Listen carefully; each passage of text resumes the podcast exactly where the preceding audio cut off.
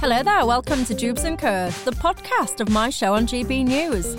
My name's Michelle Dewberry, and you can catch me live every weekday evening from 6 till 7 pm. But worry not, if you miss it, you can catch up here after every show.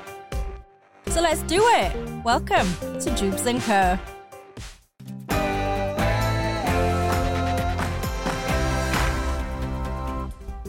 Hello there, it's six o'clock. I'm Michelle Dewberry, and this is Dewbs and Co, the show where we'll get into some of the things that have got you talking today. Now, are you an employee?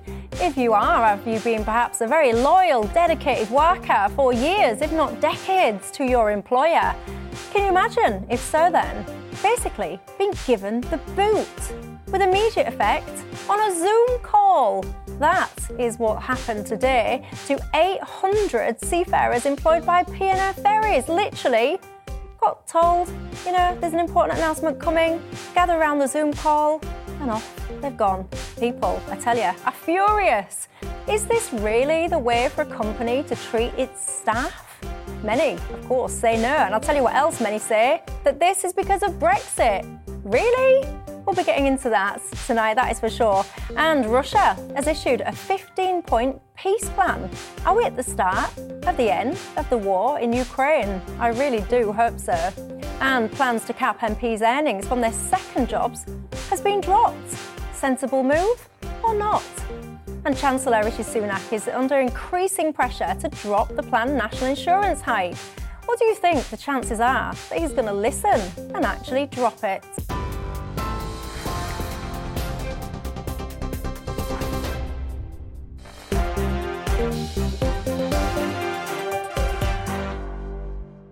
Well, welcome back to Dewbs & Co. We're on your TV, YouTube, digital radio, social media. We are everywhere, keeping me company until 7 o'clock tonight. My panel, Jonathan Steele, international affairs journalist. Charlotte Pickles, who's the director of the Reform think tank and a former advisor to Iain Duncan Smith. And Fleet Street's longest serving political editor, Nigel Nelson. How can that be? Because I thought he was only about 21, Nigel. There you go. Longest serving. How long have you been a political edi- editor for? Since 1986. 1986. Been through seven prime ministers. Have you now? yeah. Oh, well, there you go. What he does not know about politics, ladies and gentlemen, uh. is not worth knowing, I can tell you that. Now, you know the drill on uh, Dewbs & Co as well. It's not just about us and our thoughts, it's about you at home as well and yours. What's on your mind tonight? Get in touch with me on email, gbviews at gbnews.uk, or you can tweet me at Michelle Dewbs or at GB News. Don't forget, of course, you can subscribe to our YouTube channel if you haven't already. You've got all the best bits. You can watch us live. You might even be doing so already. And if you are, good evening to you. Now, our top story can you imagine, as I was asking earlier on, being loyal to a company? As many people are, you know, really. Some people often put their job before anything else, working all hours, travelling everywhere. Well, can you imagine then if you've dedicated years of service to an employer, or perhaps even if you're just at the start of your career with them, and then getting the boot? Okay, but then not only that, you get the boot with immediate effect on a video Zoom call. Therefore, I am sorry to inform you that this means your employment is terminated with immediate effect on the grounds of redundancy. Your final day of employment is today. Your final day of employment is today. Uh, that's the video there you was watching. 800 seafarers at P&O Ferries received that today. I've got to say, people are furious. These are hard-working, dedicated staff who have given years in service to P&O. The way they have been treated today is wholly unacceptable and my thoughts are first and foremost with them. Reports of workers being given zero notice and escorted off their ships with immediate effect, while being told cheaper alternatives would take up their roles, shows the insensitive way in which P&O have approached this issue. The anger there, you can feel it. It's palpable, isn't it? Uh, and he says about being frog marched off the ships. I've got to say, uh, some staff members decided no, they're not having it. The captain of the Pride of Hull, for example, stayed put, said no, thank you. Many staff staged a sit in. Um, there were buses, apparently, of agency workers on the side of the docks ready to take their jobs.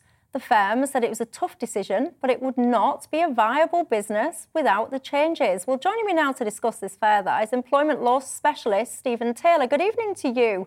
Uh, first and foremost, yeah. Stephen, uh, is what P&O have done legal? Well, um, we obviously need to see a bit more detail, but it does seem to me that it's not. Um, I think in several respects it's unlawful. Um, there's been a failure to consult, they appear to be terminating employment immediately without notice. Um, they don't seem to have informed the government, which is a requirement of redundancy law.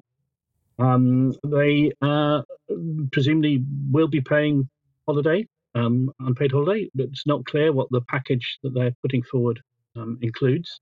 But no, I think that there's a very strong case. The union certainly would have a very strong case to bring um, to bring a case to the employment tribunal and that this could not be lawful. Stephen, the, the argument P&O will actually use um, is that actually these changes, the restructuring they will call it, of their workforce was essential to remain viable as a business. And they will try and argue that actually that meant that they could bypass the process because, correct me if I'm wrong, the consultation of 100 plus is about 45 days. They will argue that we didn't have time to do that. Uh, well, this is this is true, but they, they can argue it. But I don't think they're going to be successful, from what I can see. I mean, the, the law is pretty clear on this. Some really sudden disaster, or it has to be um, something out of their control, um, something that prevented them from consulting um, for for for the forty five days. Um, they, um, I don't think they would be able to sustain that argument from from what I can see. Um, I, I, think it'd be very unlikely that that would be and in terms of what the employees can do next, um, I mean, the company is mentioned in their little Zoom thing that I was just playing earlier on. They were mentioning that they're going to be paying enhanced severance uh, packages to these people. Uh, is it going to be viable for the employees to take uh, P&O to uh, tribunal, or do we just need to wait and see the more detail? Well, we do need to wait and see more detail. Um, depends entirely what the size of the severance package they're offering is. But it's going to have to be pretty spectacularly good um, in, in order to be more than they would potentially win in an employment tribunal. And I think the union can bring a claim. I don't think it, you know, the, the workers are, it could, could be done. It could be done on behalf of them by the union, um, and then they can look for um, special compensation for them for failure to consult but there's been a failure to consult individually too, which is again part of redundancy law, and um, might render these as unfair dismissals. In which case, this, this, the extent of the compensation can be high, um, you know, many months of salary potentially, particularly if they don't get other jobs in between, um, and they could then um, the, the, company could be facing a large number of people with significant claims. They would need to settle them. I think the severance package, which we don't know the detail of, is going to have to include holiday, it's going to have to include notice, it's going to have to include compensation for failure to consult, and probably a little bit more too, in order to make sure that people it'd be worth people's while taking it and settling. So the, the, the workers will get decent compensation, provided, of course, they have over two years' service. Those who have less than two years' service um, won't get this. And uh, my final question to you there's been a lot of kind of rumour, if you like, on social media today that this is the fault of Brexit. What people are saying and suggesting is that actually there's been essentially a bonfire of workers' rights, and that if we were still within the EU, this would never have been able to happen. How true is that? Um, totally untrue. Um, there's been no bonfire whatsoever. Um, all European law, um, existing European law, has been simply transmitted used into the UK law. This is precisely the same. Nothing is different as a result of Brexit. Okay, Stephen Taylor, uh, employment law specialist, thank you very much for your time. Now, let's go to our um, uh, reporter, Ellie Costello. Uh, you are in, I think you're in Dover, aren't you, Ellie? Are you in Dover? Are you in outer space? There you are. the spot. 800 staff, which has happened with immediate effect. Yes, I'm down at Dover Port now. You can see three P&O ferries just over my left-hand shoulder here. They have been parked there all day and they're not going anywhere fast. We are hearing reports that agency staff have been brought into the car park down to the left-hand side uh, of me here. And what's been going on this afternoon is the staff have been coming off these ships and are trying to be replaced with agency staff. And it's been a really tense afternoon here in Dover. The RMT union have been protesting on the streets just outside of the port here. They actually closed two of the streets. They are demanding better treatment for their workers. The workers on these cruise ships found out on Zoom this afternoon that they no longer had a job effective from today. It was a pre recorded message on Zoom. I was speaking to a lady earlier who says that her friend has been working on one of these cruise ships for 20 years and she has spent the afternoon in tears now that her career has come to an end. Now, P&O Cruises have said that their ferries will not operate in the next few days. They are asking customers who have booked cruises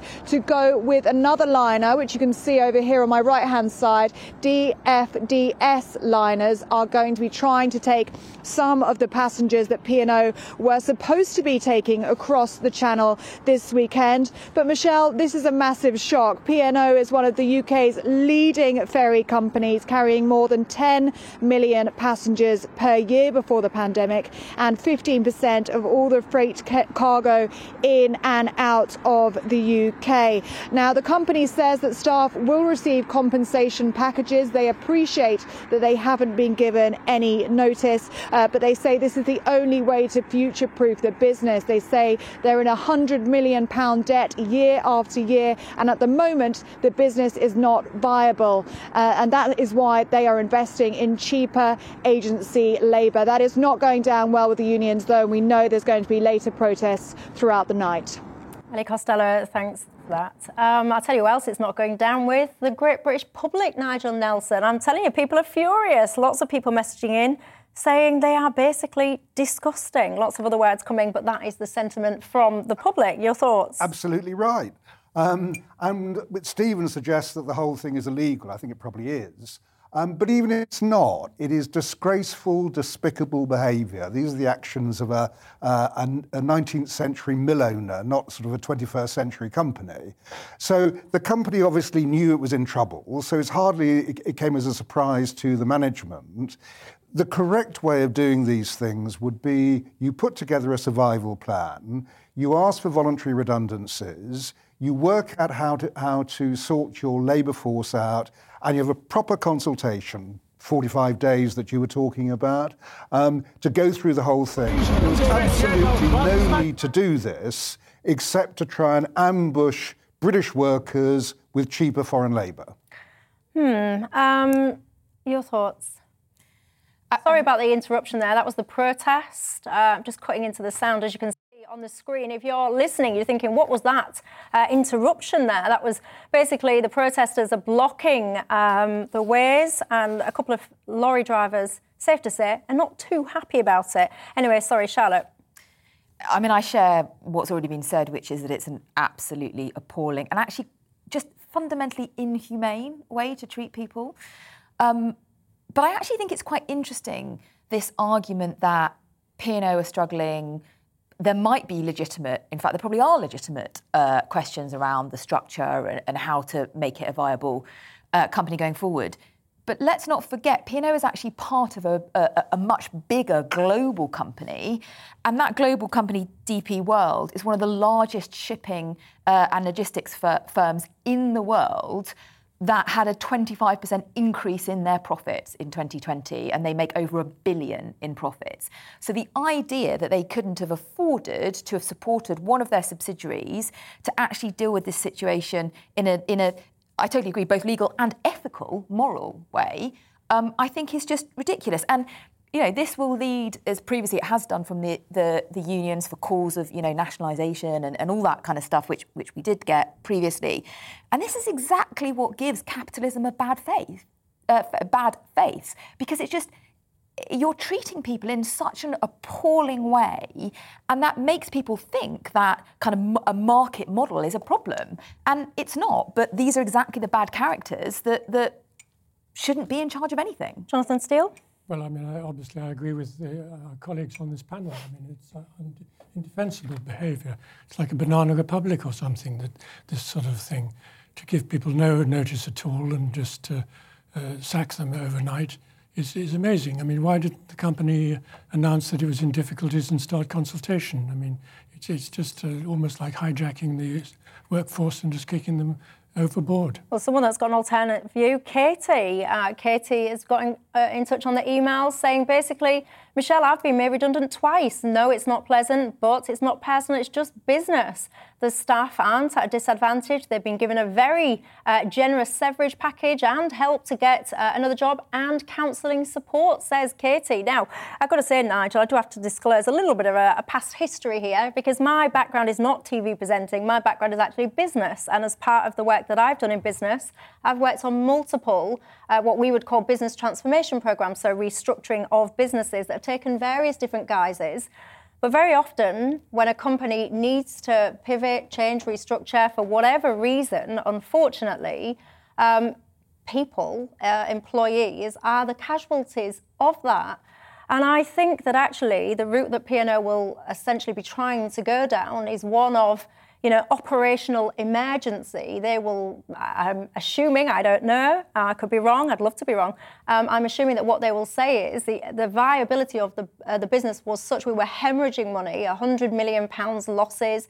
Uh, they've got huge pension liabilities. You know, there's, there's a lot going on with this organisation. So what they will try and push back is actually we did not have time to, uh, you know, do this big kind of process and all the rest of it. What they will argue, because they do still have some employees, they will say we had to do a complete restructuring of the business um, in order to remain a viable entity so that everybody didn't end up losing their jobs. What well, would you say to that? Um, well, first of all, I'm, I'm, sure you were a very humane boss when you were doing it. Um, well, I um, was a consultant, so I was um, I used to consult to firms. But humanely. Well, actually, of, yeah, actually, of course. I was never responsible for delivering redundancy notices to people at all, but I was certainly involved in different meetings where restructuring conversations were happening. And one of the things that that's always left me with is a sense that many organisations, you know, when you're an employee, you give your heart and soul to an organisation. You do. You often put it before your marriage, your family. You know, some people put their job before their children. And I guess I've been on the other side of that when I've seen an organisation in trouble or needing to change, and they don't necessarily sit there always and go, oh, that, you know, Sharon, she's a fine woman. She's been with us for 12 years and is a nice person, has made these sacrifices.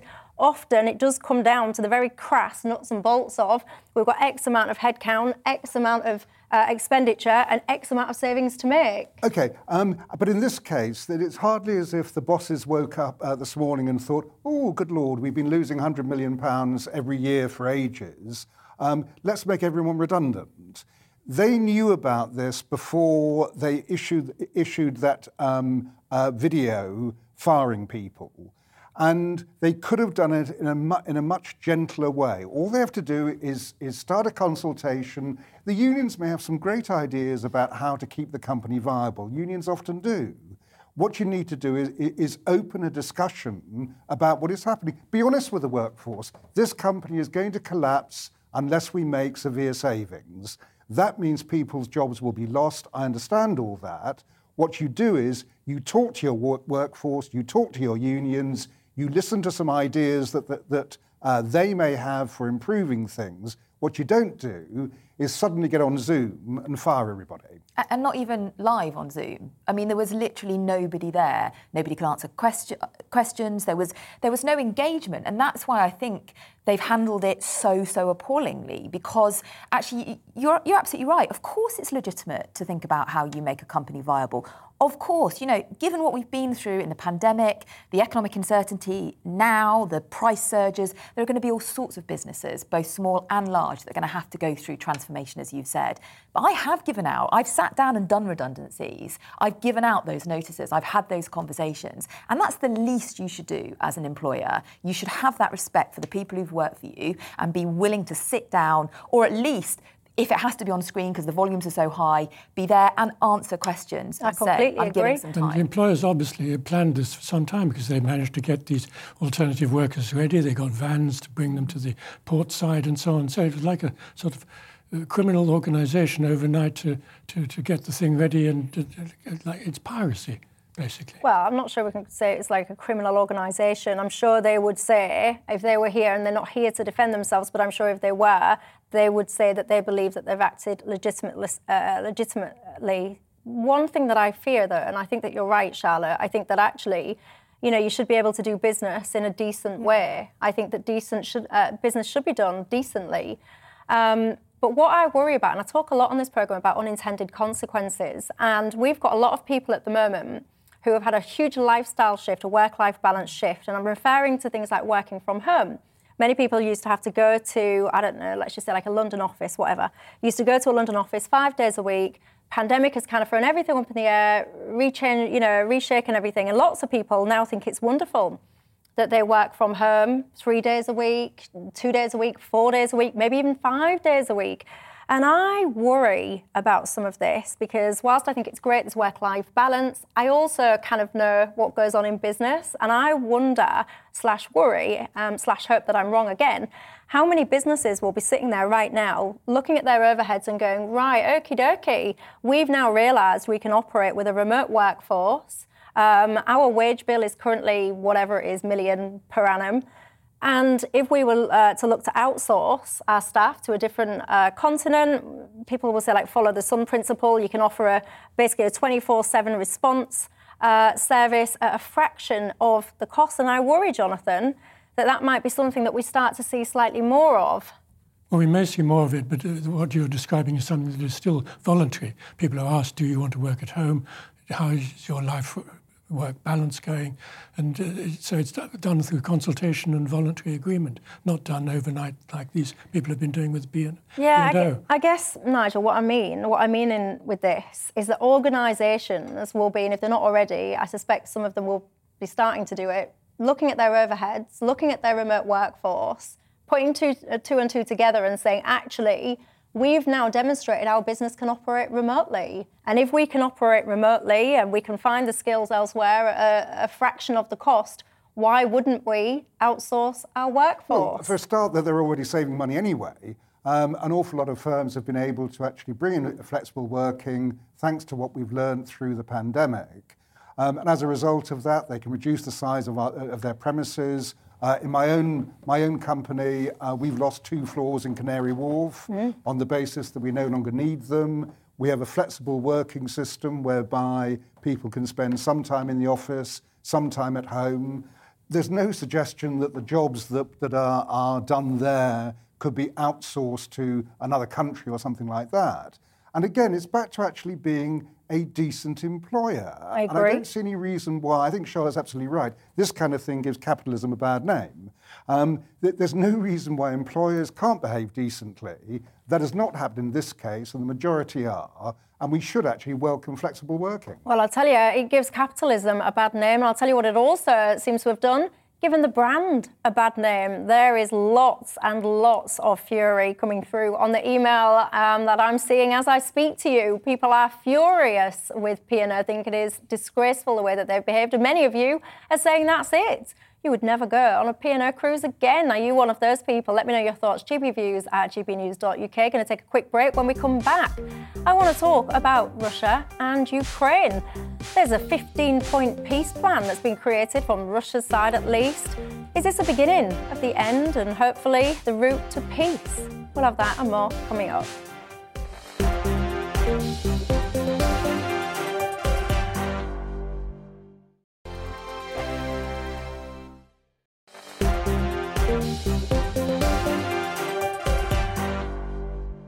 Hello there, welcome back to Dewbs & Co with me, Michelle Dewberry. Keeping me company tonight, my panel, Jonathan Steele, International Affairs Journalist, Charlotte Pickles, Director of the Reform think tank, and a former advisor to Iain Duncan Smith.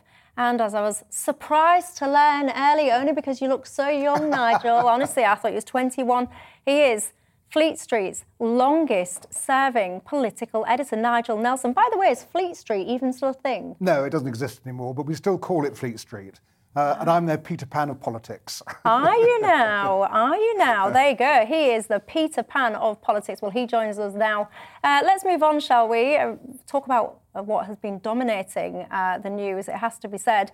Is all about what's happening in Ukraine, specifically, of course, about Russia and what they are up to.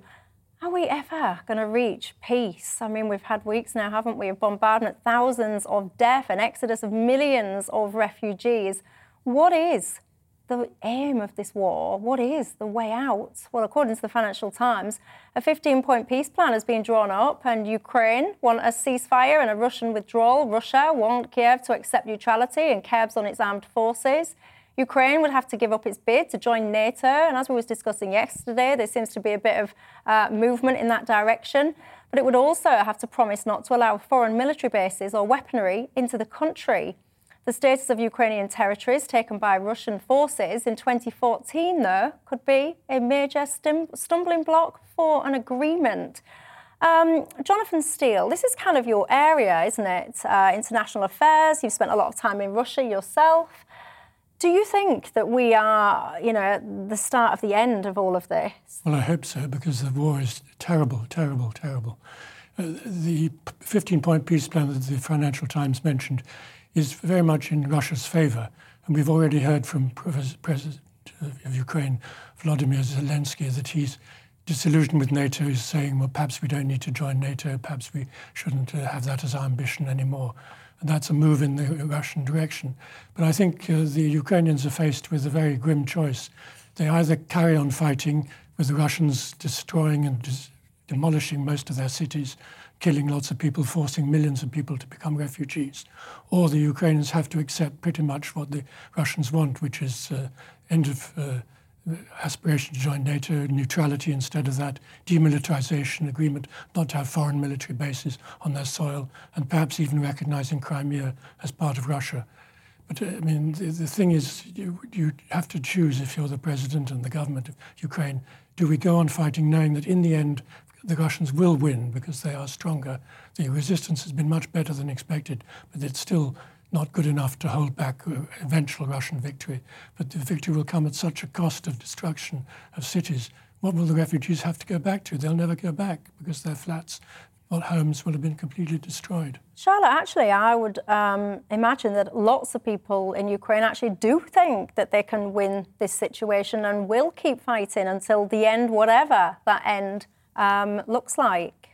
And I think that's an incredibly important point, which is that the Ukrainian people actually do need to have a say in this. And, and you know, we believe strongly in democratic countries in self determination.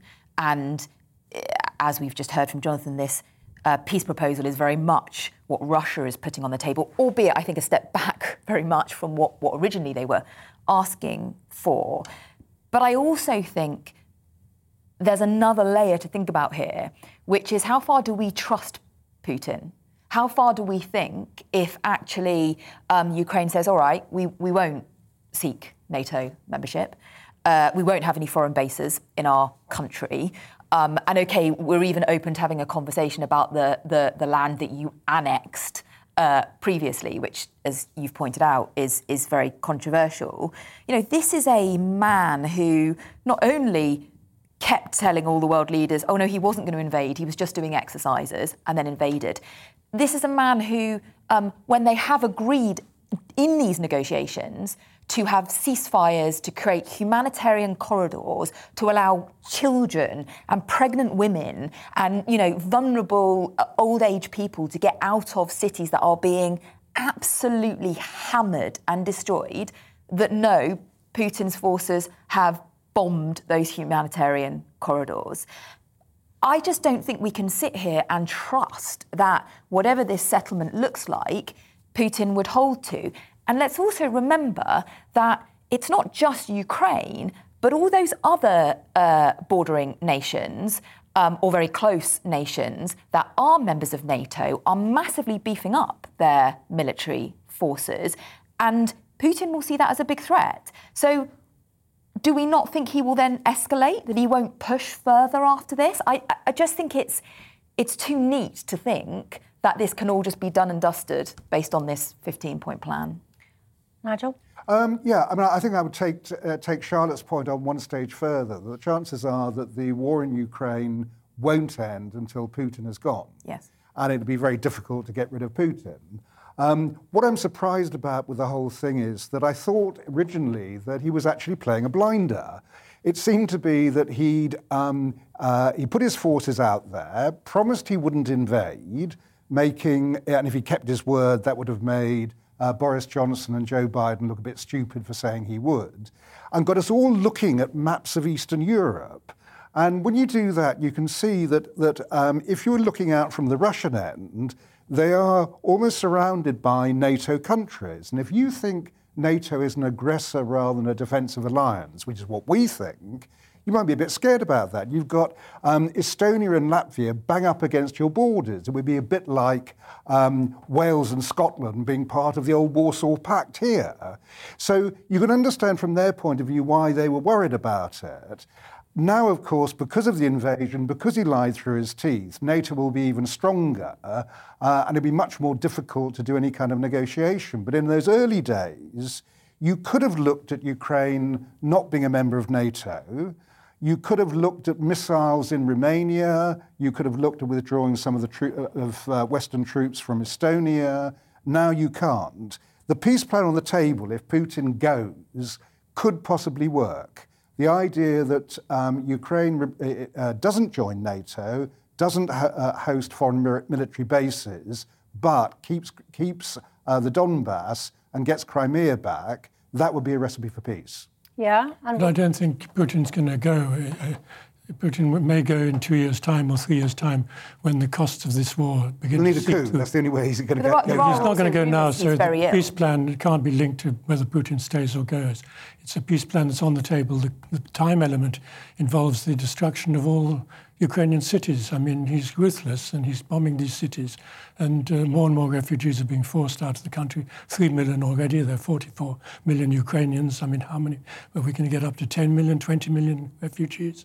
I think we just have to stop this war and have a ceasefire, even if it is the Russians who essentially get more out of it than the Ukrainian government. But but Putin's. I mean, if you if you think about that, what was it, five thousand word essay that he wrote? I think it was last year. You know, the NATO, the Na- the idea that NATO is a threat to Russia is ludicrous because of the fact that it's a defensive alliance. Well, it's and ludicrous not to a- you, but to him, he might say that it's not Of course, to an irrational person, it is not. But Well, but I I think, think there's that's the rational. point. Hang on, I think there's rational people that would say that there are examples uh, of NATO not perhaps always acting in a defensive manner. I think that there are people. I mean, are I'd be interested not in what the examples of NATO Well, men- invading another country No, were. but it has Yes, expanded, yeah. hasn't it? I mean, the one, the one thing, if you look at it, if you're trying to look at it from there, from the Russian point of view, what you have seen is that NATO forces expanding, and um, the forces are closer to Russia than they were. Because individual nations are taking sovereign decisions about their membership of Mm, yeah. NATO, not because NATO is forcing themselves. No, no, I get that, but they're still- they So still are not- closer to the Russian borders but than they used But that doesn't equal a threat to Russia. And going back to the essay, it is clear that actually Putin's ambition is to recreate a sort of czarist kind of empire, It- Hmm. and that's why the idea that he's going to say, "Oh, just a neutral Ukraine is going to be fine," I would have serious question marks over. And at some point, I think you do have to stand up to someone who is just so so clearly. Uh, I mean, I don't even want to use the word bully because it trivializes it. But I think the idea that we just say, let you know, let's give him what he wants, and then he will stop. I, I- just there's no evidence. Putin did accept be the case. neutrality for 14 years until 2014. That was the official policy of the, of the uh, Ukrainian government and in, in the, indeed in the constitution that it would be neutral, non-aligned. It was only when a different government came in in 2014, started rushing to try and get into NATO, that Putin got excited. Was this what some might describe as the coup? Is this It what was, you're it was a referring to? coup. I didn't want to get into that because that's another big argument Okay. that people can fight over. But the point was it was neutral before, and then this new, more nationalistic, more pro-Western government came in that said, let's get into NATO.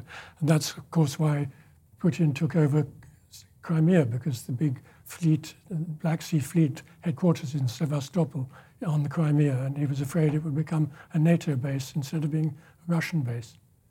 What would you say back to that? Because I think that there's a lot of and I think it's quite a worrying sentiment that actually many people will just say, oh, you know, Putin is mentally ill or he's got an illness or he's just a madman and we've all got to stand up to him. And, you know, I would be interested in things like, you know, no fly zones, for example. Zelensky is referring to this and calling for this frequently, often. Do you think that should be off the table? I think the, the, the no, I, I think it's heartbreaking the discussions around the um, no-fly zone because um, from the sense that you you clearly want to do anything you possibly can to stop the Russian forces bombing civilian and humanitarian targets, or bombing anyone, whether they're civilian or not, but particularly at things like the hospitals, the theatre, the you know humanitarian corridors. And so my heart says, "Oh my gosh, let's do everything we possibly can to save lives." But of course, your head has to take then again a more rational response and say, "But we can't create nuclear World War III." That I think, though, is still a distinction between saying, um, but the Ukraine, we shouldn't be supporting the Ukrainian people themselves. Well, we are supporting the that. Ukrainian. No, absolutely, and I think we should do, and, and I think we should continue doing so. Um, I, I'm not disputing that at all. What I'm saying is that I think the idea that in some way Ukraine making their own decisions as a sovereign nation, you know, as a very much not quite the comparison, but as, a, as someone who voted for Brexit, I get that impulse to say, actually, a nation should be able to decide its own future. And why should someone next door say, oh, but if you join NATO, gosh, you might that could be a threat. I don't know. Maybe you'll invade us. I just find to be be a, a, just a very odd argument to make. The no-fly so zone would have been would have been incredibly dangerous. That um, if there are two red lines in this war, one red line is the NATO one the, uh, the, Russian troops must not put one toe over. One into toe a, cap, wasn't it? That was that's right, into that, a NATO was, country. Yeah. The other red line, which is important to remember, we mustn't be giving Ukraine weapons that could actually hit Moscow. So that was why that the Polish MiG-29s they were going to send into Ukraine, why that was vetoed by America, because that brings us one stage closer to World War III. It certainly does, and I, I just worry a little bit with this whole uh, war, invasion, conflict, you know, I just worry a little bit. Often it gets kind of quite oversimplified, and this is a quite complicated. Uh, certainly, many would argue quite long uh, in the making. This isn't something that's just come about three weeks ago or whatever the time frame is. Is it, we're still three weeks? We're not onto the fourth week. Exactly yeah, today. three awful weeks. I mean, it's unimaginable. You cannot simply imagine what it must be like uh, for the Ukrainians at the moment. It must be absolutely horrific. Uh, well, obviously, we all hope that we are closer to peace than we were at this time yesterday. Um, we shall see. We shall see what happens. Anyway, we're going to take a quick break. Uh, when we come back, I will be reading out uh, some of your comments on those last stories. I do want to make a very important point there before I head to the break. I think I misspoke in my earlier parts. I was referring uh, to P&O ferries, just to be absolutely clear. The situation that we were discussing at the start of this programme refers to P&O ferries, not P&O cruises, two separate companies. And if I reference P&O cruises, that was absolutely uh, a wrong speak on my part. So apologies for that. It's going to take a quick break and I'll see you in a couple of minutes.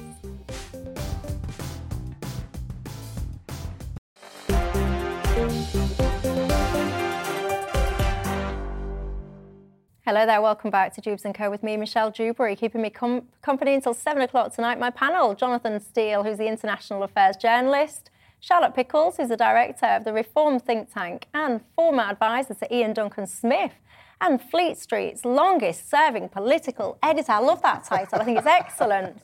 Nigel Nelson, ladies and gentlemen. Well, let's talk about uh, MPs and politics, shall we? Because plans to cap MPs' earnings from second jobs have been scrapped, as ministers said it would be, I quote, impractical.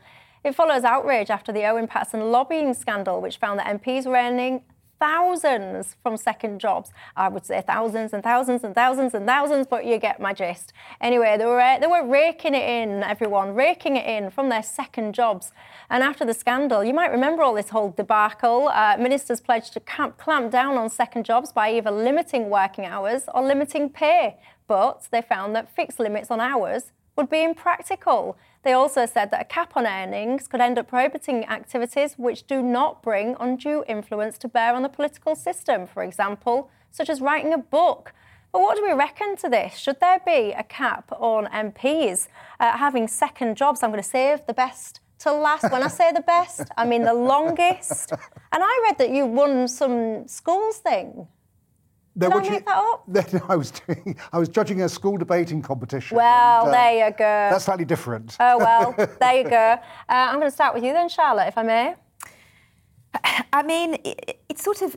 I'm reminded of the conversation we had earlier about, you know, ethical behaviour in this conversation because, um, to be honest, I'm slightly baffled as to why we even need to say that MPs should be spending the vast, vast, vast, vast majority of their time, uh, and certainly their main focus on being an MP, and it's a really full-time job. You know, if you're serving your constituents, um, and you know, you only have to look at the sort of mailbags and the challenges that MPs are, are dealing with on a day-to-day basis, and you're supposed to be our our national legislature I don't know how on earth you're supposed to fit in a second job in that unless you're not spending enough time on doing those other two things, which is your core role that taxpayers are funding you so did Iain Duncan Smith not used to have any second jobs or? I honestly can't answer that. I don't know. I worked for him uh, when he was a minister and he was in there every hour of the day. So I was not aware of him doing anything else during that period but you'd have to ask him today if he if he does anything else. But I think that that I think there is a genuine challenge on saying, so does that mean an MP can't be paid, for example, to give a speech or to write an article for a newspaper? Because most newspapers will pay uh, for a, a, comment piece for, for an MP, um, or write a book in your spare weekend, at, you know, uh, uh, spare evenings or, or weekend. Um, but I do think there should be, quite frankly, a ban on doing something like Jeff, Geoffrey Cox did, which was the Conservative MP who seemed to be spending most of his time uh, uh, in other countries, certainly during the pandemic, uh, being a lawyer. And I think that is not acceptable. And so I think they have to find, if they're not going to do this, what is their solution? Jonathan Steele? Well, I mean, I think the best idea is to limit the time people have on second jobs. It, it can't be impractical to calculate how much time people spend in the constituency, how much time in Parliament itself and how much time on this second job they've got. But maybe one should be even more draconian and simply say ban all second jobs for MPs. I mean, being an MP is a big job. It's important. It's uh, almost uh, unending because there's so many demands from constituents to listen to their problems and to try and help them. So maybe we should just ban second jobs altogether. No second jobs at all. Jonathan's not messing around, is he? Nigel? Um, well, I'm sort of with, with, with Jonathan with, with uh, a caveat to that. Um, yes, I think that there, there are second jobs they shouldn't be doing. They should not be directors of companies. Uh, they should not be consultants. They're not meant to be lobbyists, but of course, the, the two former can often lead to the latter. Um, however, I don't want to ban MPs from being doctors, from being nurses. Um, it is, it is uh, apart from the fact that they're doing good work in jobs like that, it's also very important to know what's going on on the front line. So they can I have a second job, but only one that you approve of. Well, well, exactly. hang on a second. I mean, they're jobs that, that, that can't influence their work in Parliament. If you are a director, ask yourself why that firm is employing an what, MP. What about if you're a director of um, a charity? Same thing. Uh, you ask why that charity is employing that MP. If you're a consultant, why are you being employed? Why are these MPs suddenly uh, skilled at doing jobs that they've had no experience at? But some of them the have. Some of them. Some of them. So, I mean, I I would broadly support your, your main argument there. But actually, some of them were in business, in companies, working before. So it's not, it, I don't think it's fair at all to say that um, suddenly people are doing things that they're not qualified to do. I'm sure some of them are, but, but I don't think in general. I'm also struggle with the idea that it's okay to go and spend half your week or even a day a week being a doctor or a nurse or a police officer or whatever it might be, because you're paid by taxpayers to be an MP. And I don't see what the difference is. I also don't agree actually that there's not a conflict because um, I'm pretty sure most of the people who work in the NHS, uh, uh, uh MPs who, who work in the NHS or indeed another public sector role, will be pretty vocal about, for example, more money going into the NHS. And I'm not sure how that is different to if you're a director of company and you're arguing for, you know, I don't know, some some not lobbying, not specifically, but arguing for some reform in, in some law or regulation that would be, you think, would be a genuinely beneficial thing in the same way that a doctor thinks that genuinely more money going into the NHS would be a, well, good thing. the difference thing. is pro- profit and public service, isn't it? I, I don't think so, no, because actually profit is what pays for public service. So why on earth would you not want people who've got experience of business, who are identifying challenges that are meaning that we don't create as much wealth in order to pay for our public well, services? Profit shouldn't be paying for the NHS. But it's literally what taxes are coming from, right? If companies don't make profit, how do they employ people? How do you create jobs? How do you then fund we're, it? We're going circular round about capitalism again. But, but, but I think it's a point about good and bad jobs. And I think the idea that public sector jobs are good and private sector jobs are bad is profoundly unhelpful. But, but this is where, where the, the uh, Committee for Standards comes in within the House of Commons, that um, I think that they should be the people to police and approve what those jobs are and how much time you can devote to them. I, I get with the time thing. I'm not sure you can actually cap earnings. I think that's going to be difficult. Yeah, I agree. But I don't know what you do about Sir Geoffrey Cox, as you pointed out. we can agree on that one. Pamela has written in saying, no, she says, there should not ever be a limit or a ban on second jobs. Lots of people have second jobs. They can't be different from the general public. What do you think there, Pamela? Because one thing that really uh, irks me actually is politicians on reality shows serving politicians. Am I? I think they shouldn't do it. Am I deluding I mean, myself? There would be that... something if I if I was the commissioner for standards. I'd say, no way do you do you um, go into the jungle Nadine and Dorries, eat ants she, or whatever. She went into the jungle exactly. while she was being paid by us. I mean, surely that cannot be right.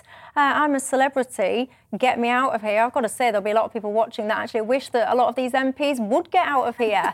uh, we can but hope, can't we? Anyway, that is all we've got time for. Thank you very much for your company, and thank you to my panel uh, tonight for their insights, for their company, and for saying lots of things that, quite frankly, I disagree with, and some I agree with. what about you? I'll see you tomorrow.